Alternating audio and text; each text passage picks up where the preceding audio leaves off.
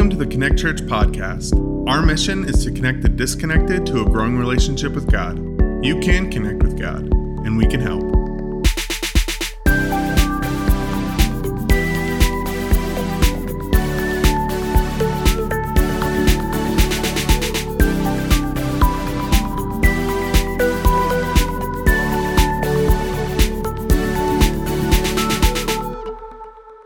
Well, hey, Connect.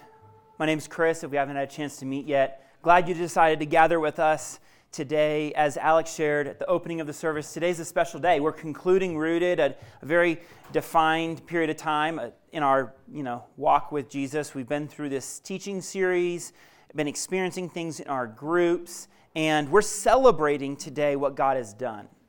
You see, as a society, we're pretty good at celebrating. At birthdays, we've got presents and cake.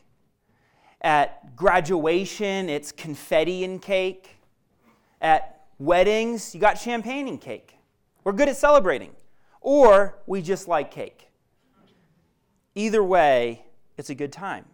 And I love celebrating too, but here's what I've realized about myself recently. I'm actually not as good at celebrating as I would like.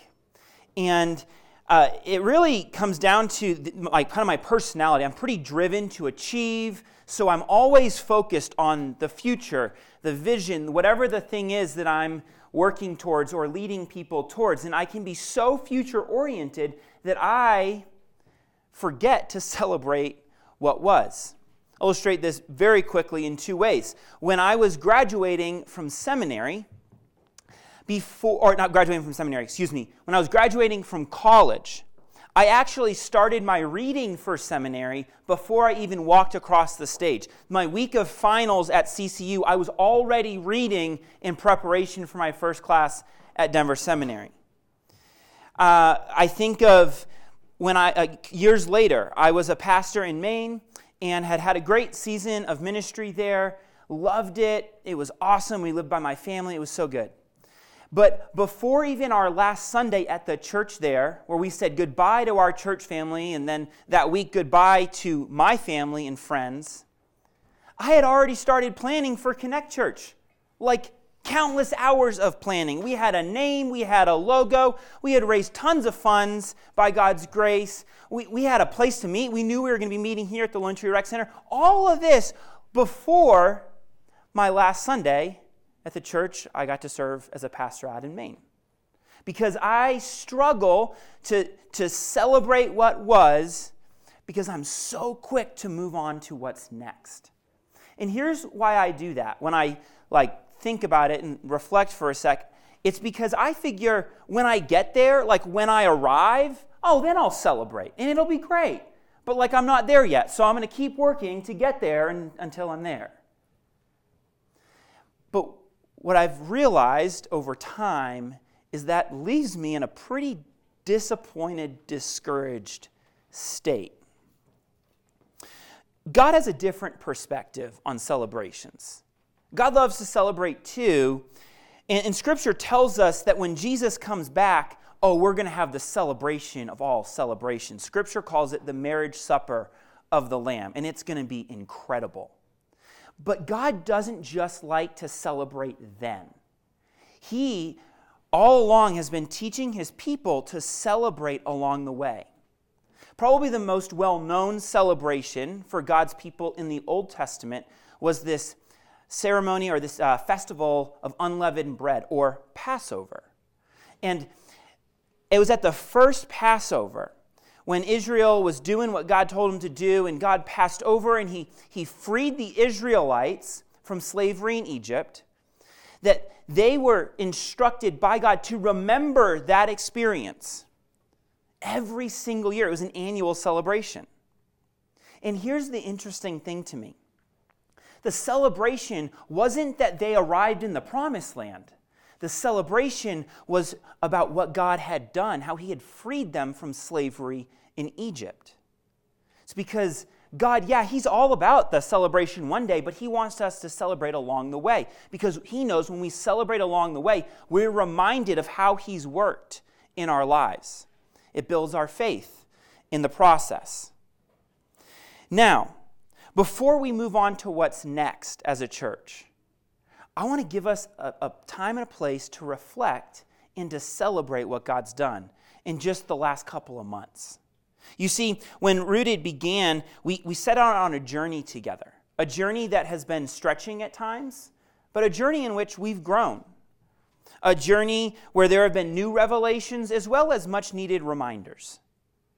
It's been a journey of discovering Jesus for some, and a journey for many of us in what does it actually look like to follow Jesus in community.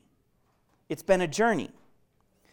And as we set out on this journey, our hope was to experience growth and transformation. Well, what have we experienced? Well, we've prayed together along the way. We served together along the way.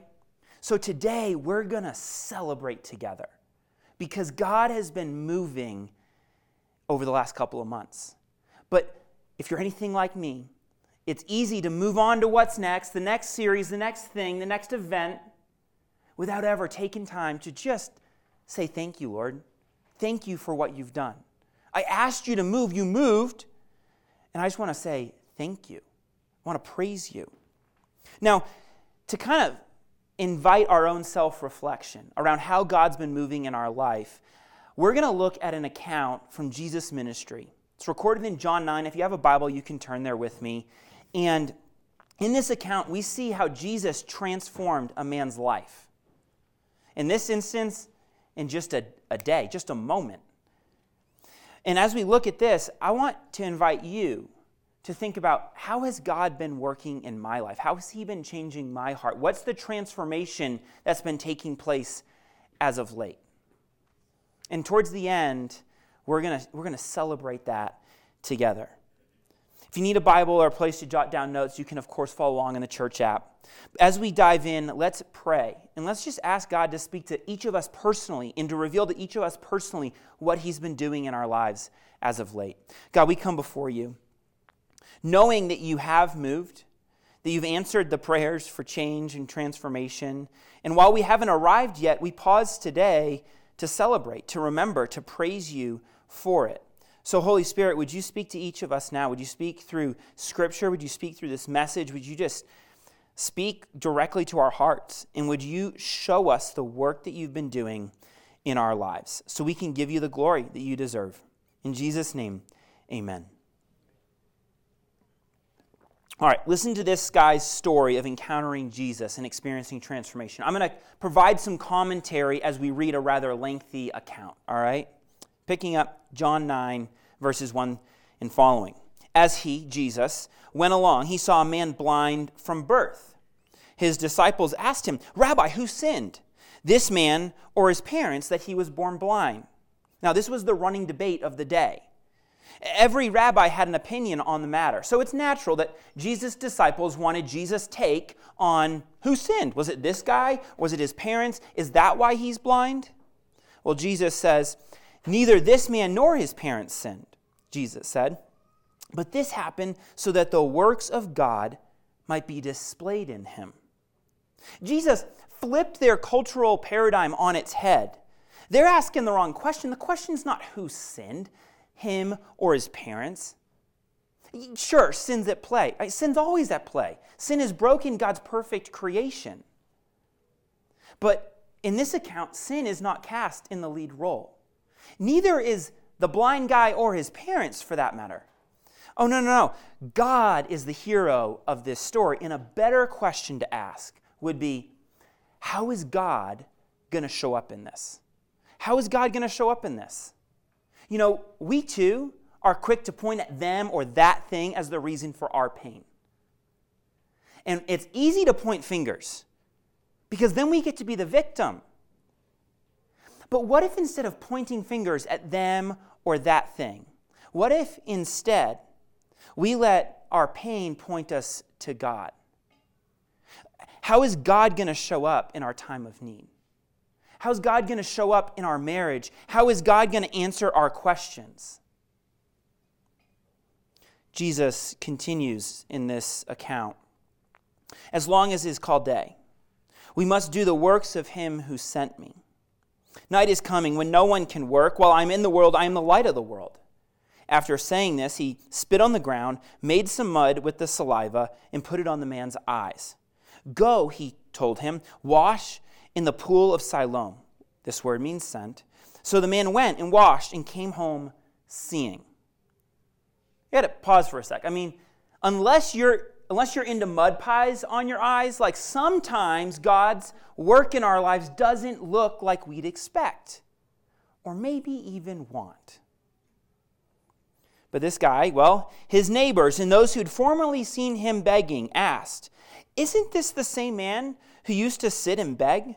Some claimed that he was. Others said, "Nah, he only looks like him." But he himself insisted, "I am the man." "How then were your eyes open?" they asked. He replied, "The man they called Jesus made some mud and put it on my eyes. He told me to go to Siloam and wash. So I went and washed, and then I could see." I gotta pause for a moment and just highlight this man's role in his healing. Don't get me wrong, Jesus is the one who healed the man of his blindness, and Jesus chose to use the man's obedience in the process. Jesus said, "Go to the pool of Siloam and wash." So what did the guy do? He went to the pool of Siloam and washed. It's crazy, I know. Jesus said something and he did it. And on the other side, oh, he experienced great transformation. Tremendous joy. A lesson for us might be when Jesus says it, we do it. Let's continue. Now in verse 12 and following. "Where is this man?" they asked him. "I don't know," he said. Okay, last time he was with Jesus, he was blind. Like, no kidding, he didn't know. They brought to the Pharisees the man who had been blind. Now the day on which Jesus had made the mud and opened the man's eyes was a Sabbath. Now that was a religious no-no. Totally broke the whole religious paradigm of the religious leaders of the day.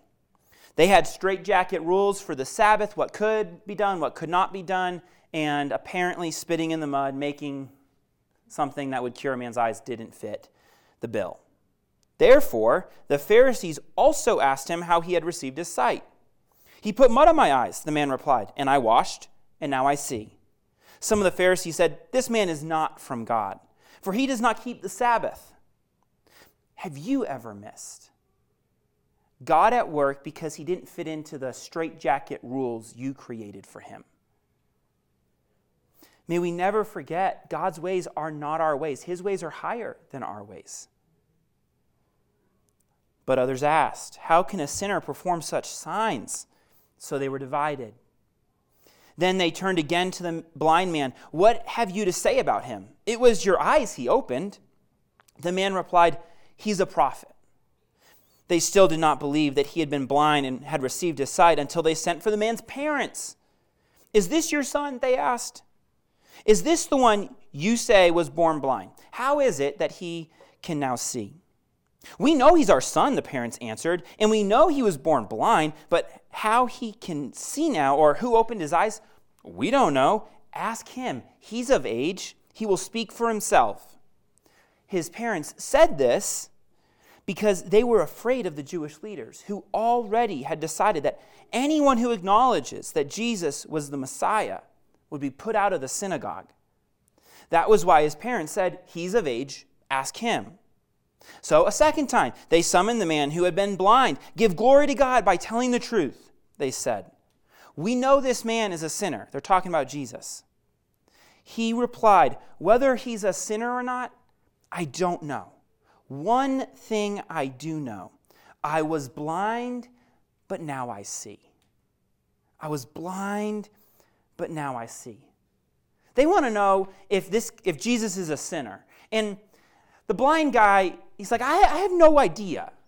All I can tell you is that I once was blind, but now I can see. Transformation. It's the business Jesus is in. I once was lost, but now I'm found. I once was disconnected, but now I'm connected. What's the difference? What changed? Jesus moved. The transformer showed up and did what he does best. And we may not be able to explain it all, just like the blind guy might not be able to explain it all, but we can testify to the change that's taken place, the transformation that we're experiencing. Now, this is good news. This is like really good news, because Jesus stands in the gap of the sin that was in our way, the brokenness, the pain, the mess. Jesus stands in the gap. He actually took it upon himself. And because of him, we can experience change. We can experience healing. We can receive life. We can go from being spiritually blind to spiritually seeing. And it's not because of anything you or I do. It's because of what Jesus has done. And the cool thing is, this transformation, it doesn't just happen once and then we're like over it. Yes, there's a major transformation that takes place when we go from lost to found, when we see Jesus clearly, receive his grace and mercy, and walk in the new life that he's given us. There is tremendous transformation when we receive Jesus. And it's a journey. And at different points along the way, Jesus does something different in our lives. Each leg of the journey, there's different transformation taking place. When I think of different legs of my own spiritual journey, one leg was I went on a missions trip in high school. It was incredible. We got to go down to Nogales, Mexico, and help the people there. We learned as much from them as we got to contribute. And when I came home, I was different. I went there as a selfish teenager, but I came home much more generous and grateful for what God had given me. I think about my time in college, and I think of how I entered college so insecure. But by the time I graduated, I had a newfound confidence because of what God had been doing in me over those 4 years. When I went through Rooted for the first time. It's 4 years ago with some of you in this room. And we had just moved here from Maine. We were reestablishing ourselves in the area. And I was lonely. But by the end of that Rooted experience, I had friends. I felt like I belonged. I had a community. The amazing thing is that we don't just encounter Jesus once and he's done with us. Every time we encounter Jesus, he changes us. So before we move on to what's next, let's celebrate and thank him for what he's been up to. Jesus meets us in every season, every leg of our spiritual journey, and when we encounter him, we leave changed. So, again, I'll ask you, how has Jesus been changing you? What was life like 10 weeks ago, a couple months ago? What was life like then? And what is life like now because of Jesus? As you reflect on that, let's keep reading, because the account continues. Now verse 26 and following. Then they asked him, "What did he do to you? How did he open your eyes?" He answered, "I have told you already, and you did not listen. Why do you want to hear it again? Do you want to become his disciples too?" Then they hurled insults at him and said, "You're this fellow's disciple. We're disciples of Moses. We know that God spoke to Moses, but as for this fellow, we don't even know where he comes from." The man answered, "Now that is remarkable. You don't know where he comes from, yet he opened my eyes." As he's talking out, he's connecting the dots. We know that God does not listen to sinners. He listens to the godly person who does his will. Nobody has ever heard of opening the eyes of a man born blind. Conclusion: if this man were not from God, he could do nothing. To this they replied, "You were steeped in sin at birth. How dare you lecture us?" And they threw him out. Even though this guy experienced transformation, he once was blind, but now he can see. Even though his whole story has changed, the religious leaders who he had looked up to his whole life hurl insults at him. They speak over him his old identity, that same narrative that he's been told his whole life. You were steeped in sin at birth. I mean, imagine if you're that guy, what that had to feel like. This leadership group that you've looked up to, the leaders in your faith, and they're telling you you're steeped in sin at birth.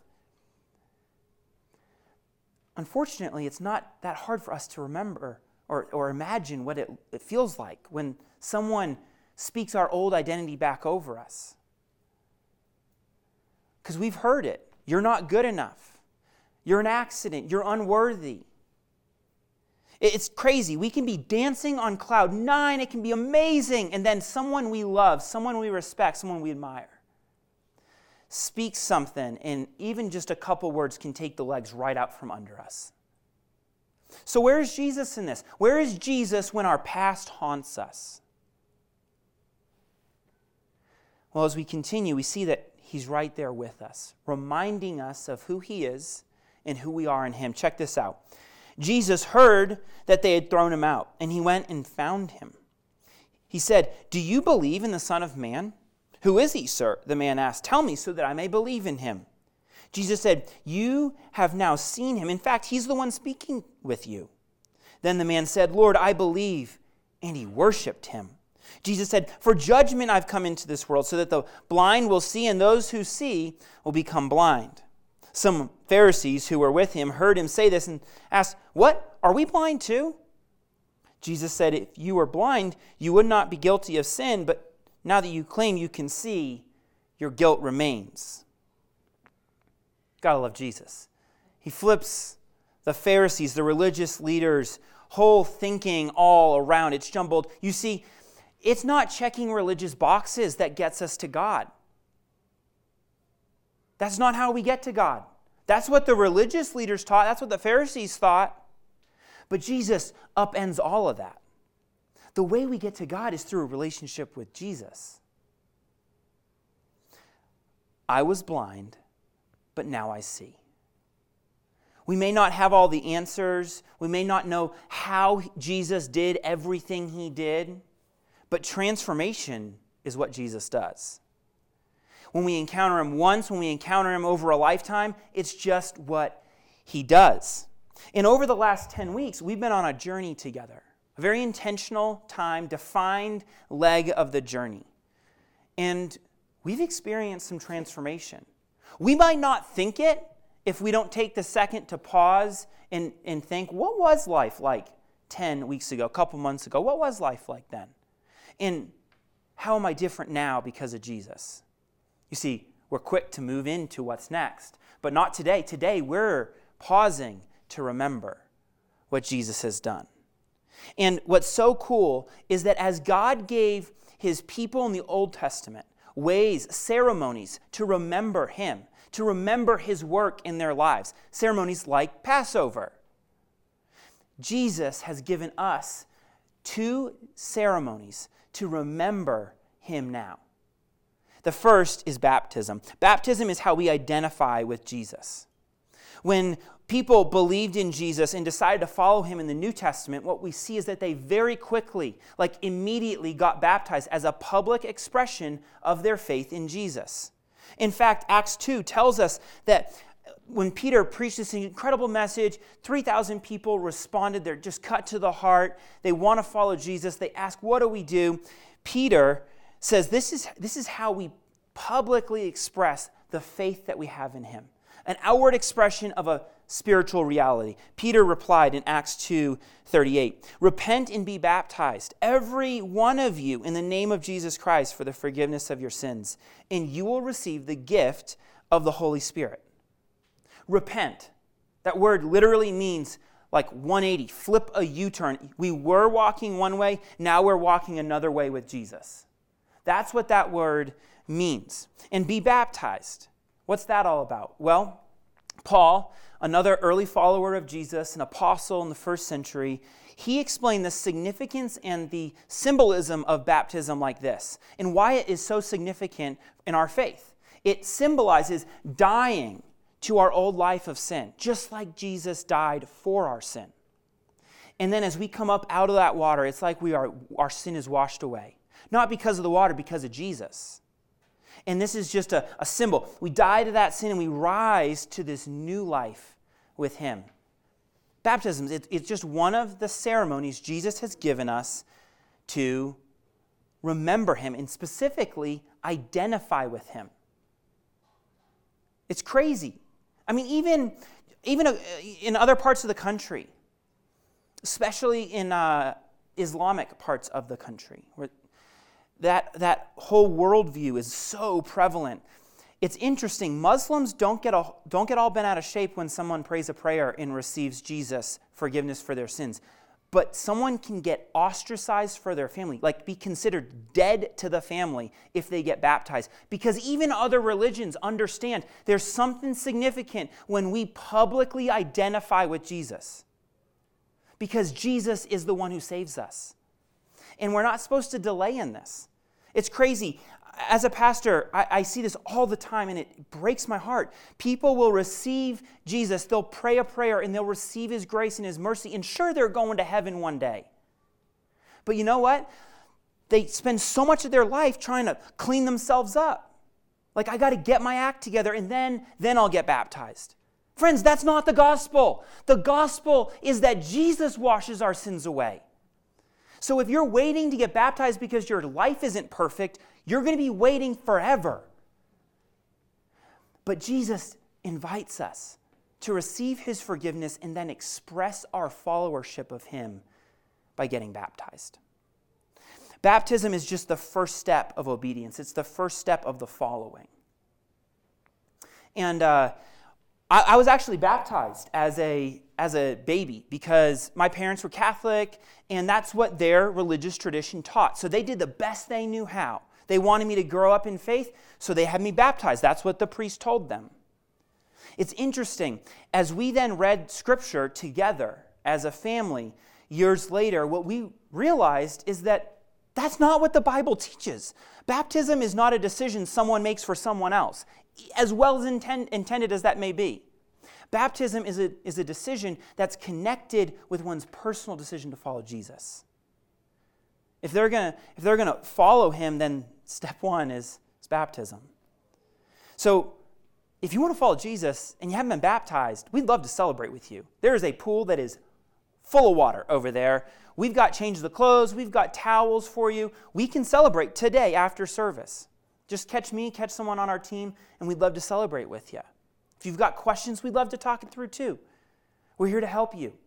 But baptism is just one of the ceremonies. It's the first ceremony, and it's how we identify with Jesus. It's a major milestone in our walk with him. It's kind of like a wedding ring. Baptism, it tells the world that we're with Jesus, just like my wedding ring tells the world that I'm married. Okay? Even if I took the wedding ring off, I'm still married. The world just doesn't know. But Jesus has called us to live our faith publicly, not just privately. Let's talk about the second ceremony. Second ceremony is communion. Communion is how we remember Jesus. Jesus instituted communion at Passover. Like, think how cool that is. At Passover, celebrating how God freed his people from slavery in Egypt. And Jesus instituted a new ceremony for his followers at one particular Passover, the Passover right before he died on the cross. And this is how it went down. This is from Luke 22. When the hour came, Jesus and his apostles reclined at the table. He said to them, "I have eagerly desired to eat this Passover with you before I suffer.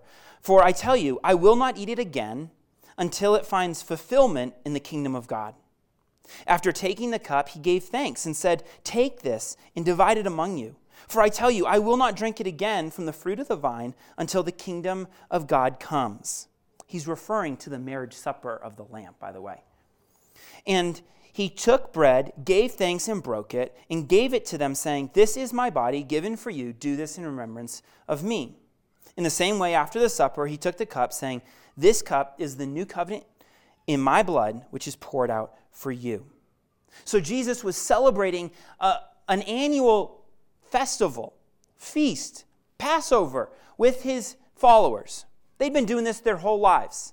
But this Passover, Jesus provided new meaning, new significance, because he knew what was coming, and his disciples were soon to find out. That, yeah, while there was a lamb that they had spread the blood on the doorpost way back when they were slaves in Egypt. There was a Passover lamb, and that was to indicate to God, hey, to pass over this house, like the firstborn in this house is not to die. So God spared his people, and he freed them from Egypt because, well, the Egyptians didn't experience that. They experienced judgment. Here's the crazy thing. Jesus is the Passover lamb. He's the Lamb of God. He's the one who's taken our sins upon himself, and now we are washed clean through him. And he says the way we remember him is by celebrating together when we're gathered like this. So every service we do this. In fact, it's very strategically placed in our service. It's the climactic moment. Because it's not the message that's the climactic moment. It is Jesus, the transformation he brings, the sacrifice he made. And when we take communion, while it may look like it's a Lunchable, it's way more significant. The bread, the wafer, represents Jesus' body, which he gave freely for us. And the cup of juice, it represents Jesus' blood shed for us.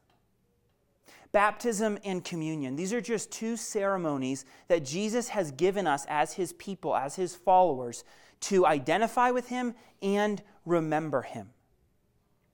Now, let's talk about how we could today celebrate the leg of the journey that we've been on together.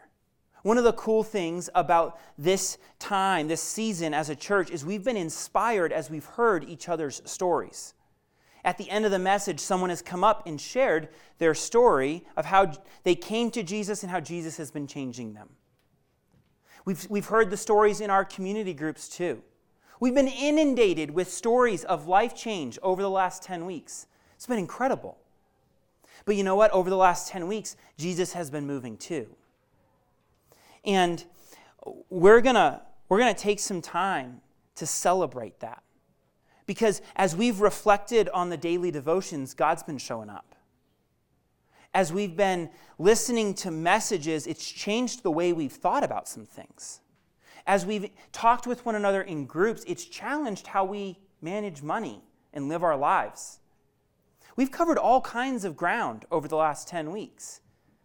But the change, the thing that's set in, the thing that's different about us now is not because of Rooted.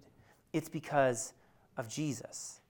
Jesus is the one who connects us with God. Jesus is the one who connects us with his church. And Jesus is the one who gives us purpose. So let's celebrate. How has he been moving in you? And to set the table, I'll share with you how he's been moving in me, and I'll illustrate how you get to share, if you would like, how he's been moving in you.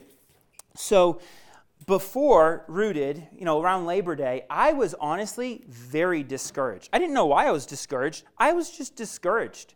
What I came to realize is that because I'm so future-oriented, so vision-focused, I am always living in this gap of where I am and where I want to be, which is a very discouraging place to live if you think about it, because you never are there, because there's always more, at least for me. That's the way I think. And what I've realized over the last 10 weeks or so is that God has done a ton.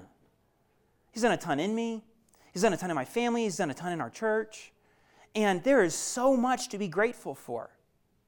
So instead of living in this gap of where I am and where I want to be, I'm trying to live more in the moment and just say, God, thank you. Thank you for what you've done. Thank you for how you have provided. Thank you for how you answered that prayer. Thank you for showing this new dimension of yourself to me. So I would say that I was once discouraged, but now I'm grateful. And I want to give you an opportunity to reflect on how God's been moving in your life. What was life like a couple months ago? And what is different now because of Jesus? And as we have experienced together throughout Rooted, there is power in our testimony. There is great celebration in our testimony. Now, I don't want to ask any of you to publicly speak because that's not fair, and most of you, statistically speaking, would rather die than do that, okay? So I'm not asking you to publicly say anything. What I am going to ask you to do, if you would invite us to celebrate with you, is to, on the cardboard on the end of your rows, to write on a piece of cardboard, what was life like? I once was. For me, I was discouraged. Maybe you once were lonely, or you once were greedy, or you once were disconnected, or whatever. Whatever the word is for you. And then on the other side, you can write what's different now because of Jesus. Because of Jesus, I'm far more grateful. I'm trying to find joy in the journey and embrace the process instead of always wanting to be at the end. I don't know what your story is, but if you would share it with us during this next song, you have the opportunity to. And here's how that can look. You can write down on the side here, you can take a moment, you can sit, you can reflect, and you can write down the words that would describe your life then and your life now. And then, if you want to celebrate, you can just walk right up here, and you can literally just stand for just a moment, don't say a thing, and then you can turn it around, and we might clap because we're celebrating with you. And then you can go back to your seat, and then if someone else feels led to come up, they can come up and we can celebrate with them too. Zero pressure, but if you would, we would love to celebrate with you. Let me do this. Let me pray for us and ask that the Holy Spirit would reveal what has He been up to in our lives. God, thank you. Thank you that you're always at work, and that every time we're in your presence and we're aware of it, you're moving, you're working. Every time we open your word, you're speaking, and we're grateful for that. Every time, when even just 2 or 3 of us gather together, Jesus, we know that you're there with us in a special way. And we've spent a lot of time in your word. We've spent a lot of time together, and you have been with us. So we trust that as we've been in your presence, you have been working. So would you open our eyes, Holy Spirit, to the work that you've been doing? Show us how we are now different because of Jesus over the last couple of months. And would this be a time of celebration? Yes, collectively, but Lord, also personally, where we are reminded that you're working in our lives. Even when we don't overtly see it, you're working. And because of that, we once were lost, but now we're found. We once were blind, but now we see. And we once were a lot of things, but now we're different because of you, Jesus. So we give you all the glory, all the honor, and all the praise. It's in your name we pray.